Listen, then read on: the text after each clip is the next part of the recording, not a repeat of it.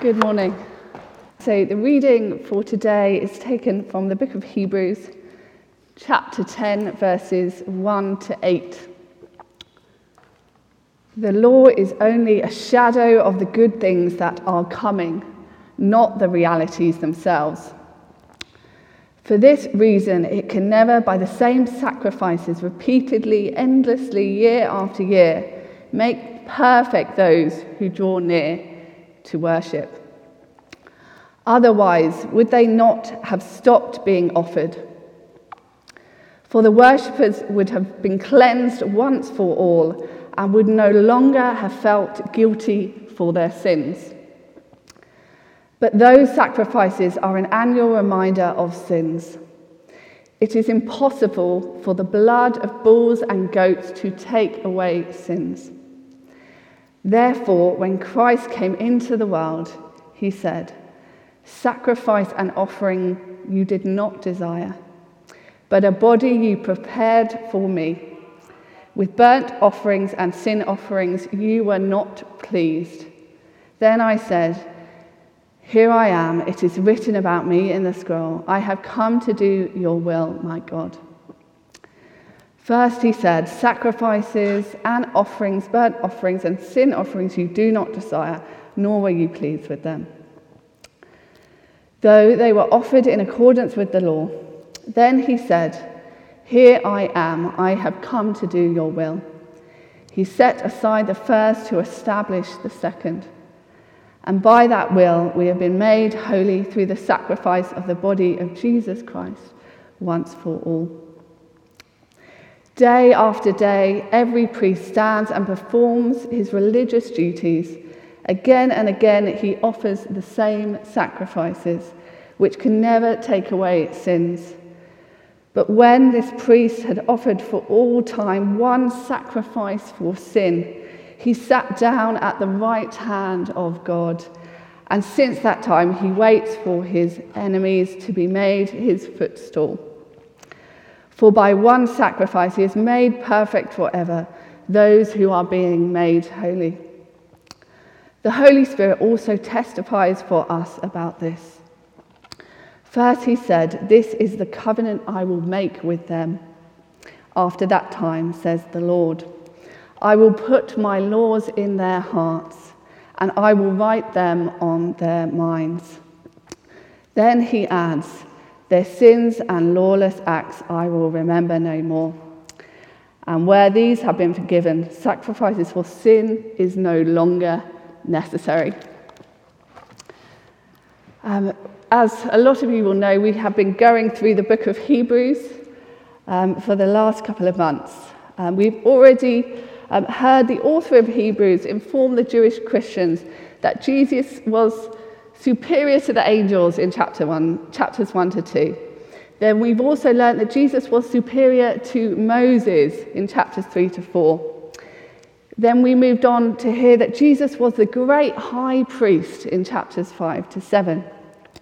And now, as we um, have been looking at chapters 8 to 10, Jesus came as the ultimate sacrifice and is greater than any other sacrifice. So, in chapter 9 um, that we've covered, it, it stressed that, that Jesus is the mediator of a new covenant. And now, as we're focusing on chapter 10, we're looking at how Jesus is the ultimate sacrifice once and for all. So we know at the time this was written, the Jewish Christians needed reminding that Jesus' death and resurrection, about Jesus' death and resurrection and the meaning it had for them. They were often um, turning back to their more sort of Jewish ways of living and the culture that they were in rather than living by the new covenant. In chapter 10, uh, the author is encouraging the people to remember that their sins have been removed once and for all um, through the sacrificial death of Jesus Christ. And there is no need for the repeated sacrifices. In the Jewish tradition, sacrifices were given by the priest daily, and then we also see them given yearly, given yearly on the Day of Atonement as a form of cleansing the Jewish people from their sins. So, although these sacrifices were needed under the Old Covenant, um, the author of Hebrews wanted to explain that they were always a short term measure and they were a signposting pointing towards a more permanent solution to the problem, which would come in Christ's death and ultimate sacrifice. So, chapters 10, verse 1 says, The law is only a shadow of the good things that are coming. And then in verse 4, the author of Hebrews says, It is impossible for the blood of bulls and goats to take away sin. He then quotes the Jewish scriptures, which the Jewish people would have been um, familiar with, as a way of reinforcing his point. He reinforces the idea that already in the Israelite tradition, all the way back through David and the prophets, there was a sense that the sacrifices in themselves were insufficient. The writer of Hebrews quotes, quotes a psalm of David, Psalm 40, verse 5, saying, Sacrifices and offerings you did not desire, but a body you prepared for me. With burnt offerings and sin offerings you were not pre- pleased. Um, we also know that this idea that the sacrifices that the Jewish people were performing was not enough to address their sin is also discussed in Hosea in chapter 6, verse 6, where it says, For I desire mercy, not sacrifice, an acknowledgement of God rather than burnt offerings. The repeated sacrifices in themselves were insufficient, and the Old Testament already pointed to that fact. The author explains that through Jesus, the sacrifices are fulfilled once and for all. Um, so, this point is further elaborated on in verse 12 when it says, But when the priest, so Jesus, had offered for all time one sacrifice for sin, he sat down at the right hand of God. Now, in our current culture, especially uh, with the pandemic, a lot of our work is invo- involved sitting in front of a screen. Um, remote working has become more common. Um, so a lot of our work can be sedentary, sitting down. Um, in the culture that Jesus um, taught, um, often majority of the work was labouring or being in the fields. So when you sat down was when your work was complete. So the idea that Jesus sat down at the right hand of God illustrates the point that in his sacrificial death on the cross, the battle over sin was complete. The Jewish people no longer needed to perform the repeated sacrifices um, for sin, as Christ's death had prayed that, paid the ultimate price once and for all. So, from this passage, I am going to draw, draw on three points that I think were important for the Christians at the time, but also are important for us today. So, I don't know if we could just have them on the screen now. Um, I hope you're as impressed with my alliteration as I was. Um, so, the three points are sanctified rather than striving. So we're sanctified through Christ rather than the need to strive. Um, relationship with God rather than the need for ritual. And the third point was remembering our Saviour rather than our sin. So, fir- the first point, sanctified through Christ rather than needing to strive. So, the Jewish Christians were reminded that Jesus' death and resurrection removed their sin once and for all, sanctifying them and making them holy. Verse 10 says, We have been made holy through the sacrifice of the body of Christ once and for all. And then we've got in verse 14, it says, By one sacrifice he has made perfect forever those who are being made holy. It is by the death of Christ that the people were made holy and perfect and not by the repeated performing of sacrifices. Now, today we don't have the same sacrificial system that they had in the time of Jesus, but we can also fall into the trap of repeatedly doing things in order to gain forgiveness and acceptance. Um, so in 2016, when I was working as a busy junior doctor, I took some time out out of my job and I went on a retreat. So I travelled all the way to Looe in the south coast of Cornwall and I went on a silent retreat. This wasn't anything I'd done before, um, but it was an amazing experience. On the fourth day of that retreat, they gave us a meditation exercise. And that meditation exercise was to reflect on the cross, to look at our sin in light of the cross, um, and also reflect on God's grace. And they said that we, we could weep over the sacrifice that He made. Um, so I was keen not to be distracted, so I took myself up to a very quiet loft area in the retreat um, uh, convent area. And I, um, I kne- kneeled on the floor and I prayed. Um, and I reflected on this idea of the cross and trying to reflect on my sin. Um, after a few hours of praying, I was struggling. Um, I find found it hard to see my sin, and instead of tears being uh, down my face, I noted that it was more the dust from this lofty area that my face was covered in. Um, I had always done well in exams. I'd gone to church. I'd studied hard as a doctor. I prided myself in my thoughtfulness, and I struggled to see my sin, let alone weep over it. It was the following day when I was setting the table for lunch. That was my job on the retreat. And when you're in silence, you're often a bit more aware of what you're thinking. And I noticed as I was setting this table, I was wondering how beautiful I could make this table look. Um, I thought, should I go and pick some flowers from the garden?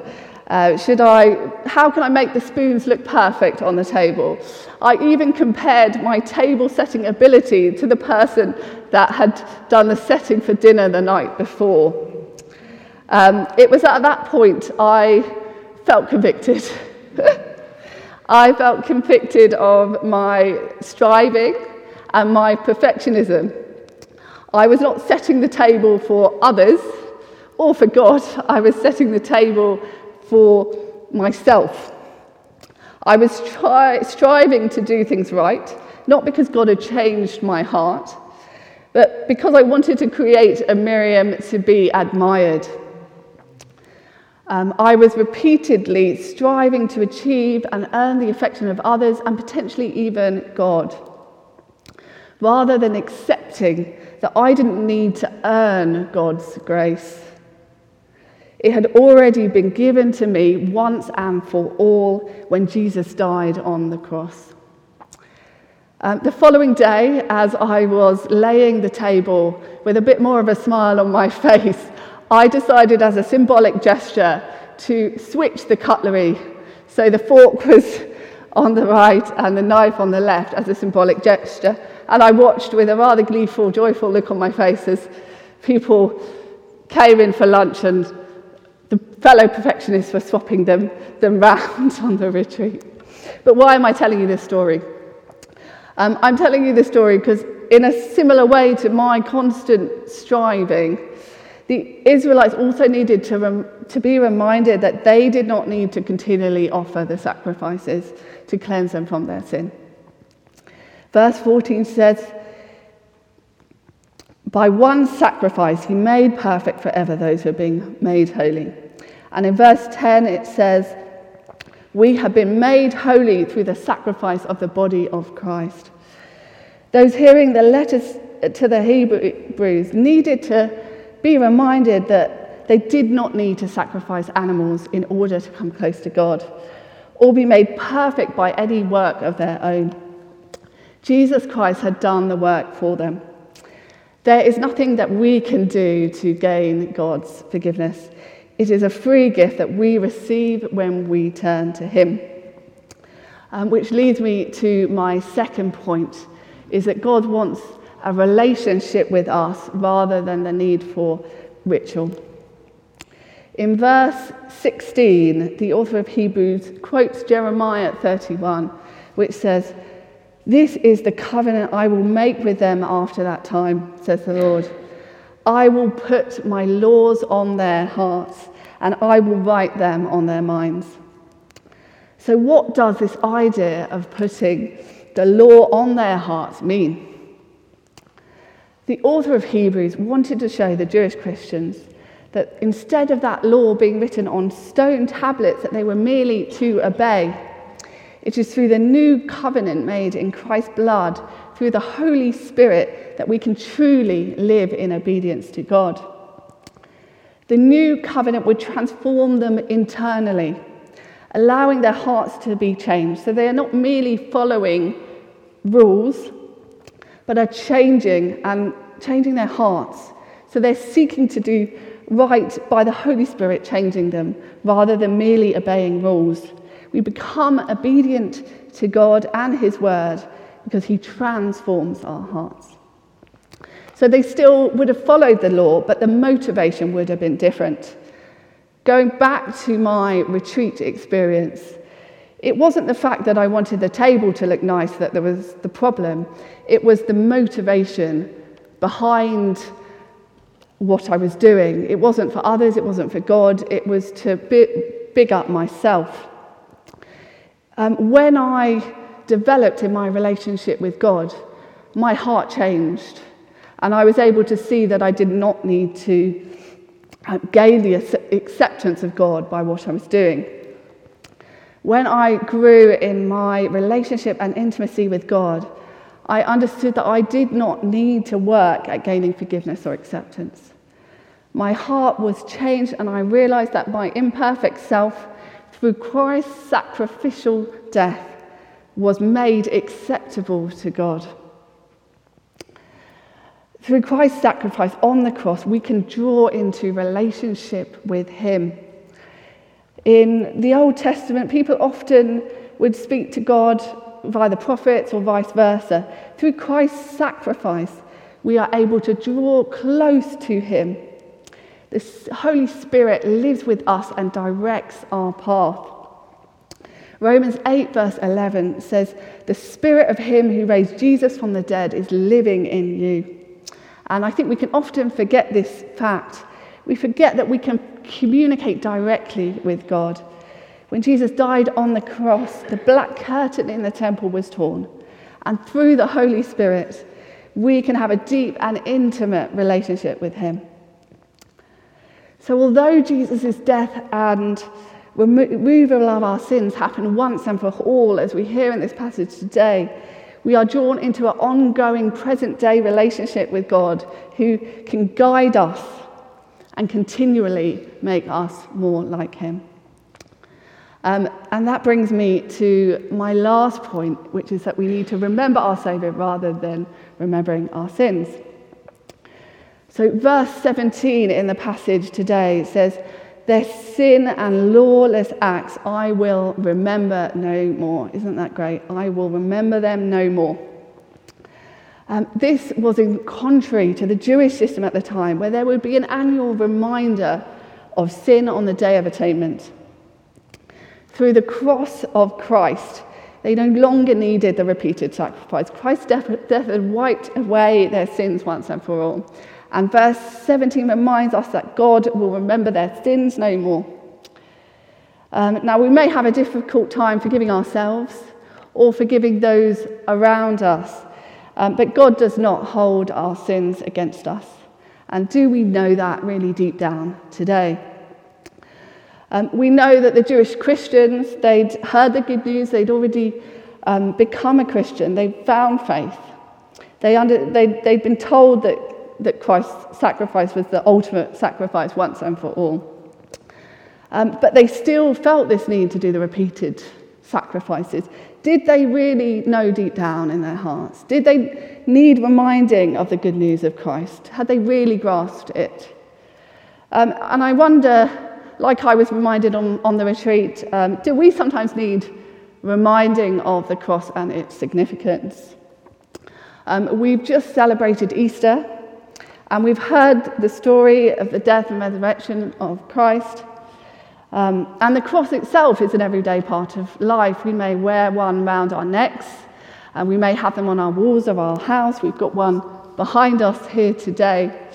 Um, but do we sometimes also need reminding of its significance here and now, as well as when we first came to know Christ?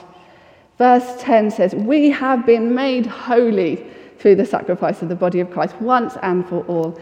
Verse 14, for, one, for by one sacrifice he's made perfect forever those who are being made holy. Um, when we truly understand and know this deep, it, deep down in our hearts, it brings a, a real sense of joy, um, which is what I experienced when I was reminded on my retreat. But we sometimes do need reminding that we don't need to do anything in our own strength, that we are redeemed in Christ, that God loved us so much that he sent his Son um, as the ultimate sacrifice. That Christ's death means we can have an ongoing relationship with him through the Holy Spirit. We can often talk about our faith in terms of a past tense relationship rather than a present tense relationship. Uh, so when I was saved or born again in the past, rather than talking about our relationship with God here and now. Although Christ died on the cross once and for all, he did, so that, he did this so that we can be drawn into an ongoing relationship with him here and now through the Holy Spirit um, and going forward. He wants us to experience his ongoing love just as much today as when we first encountered God. Amen.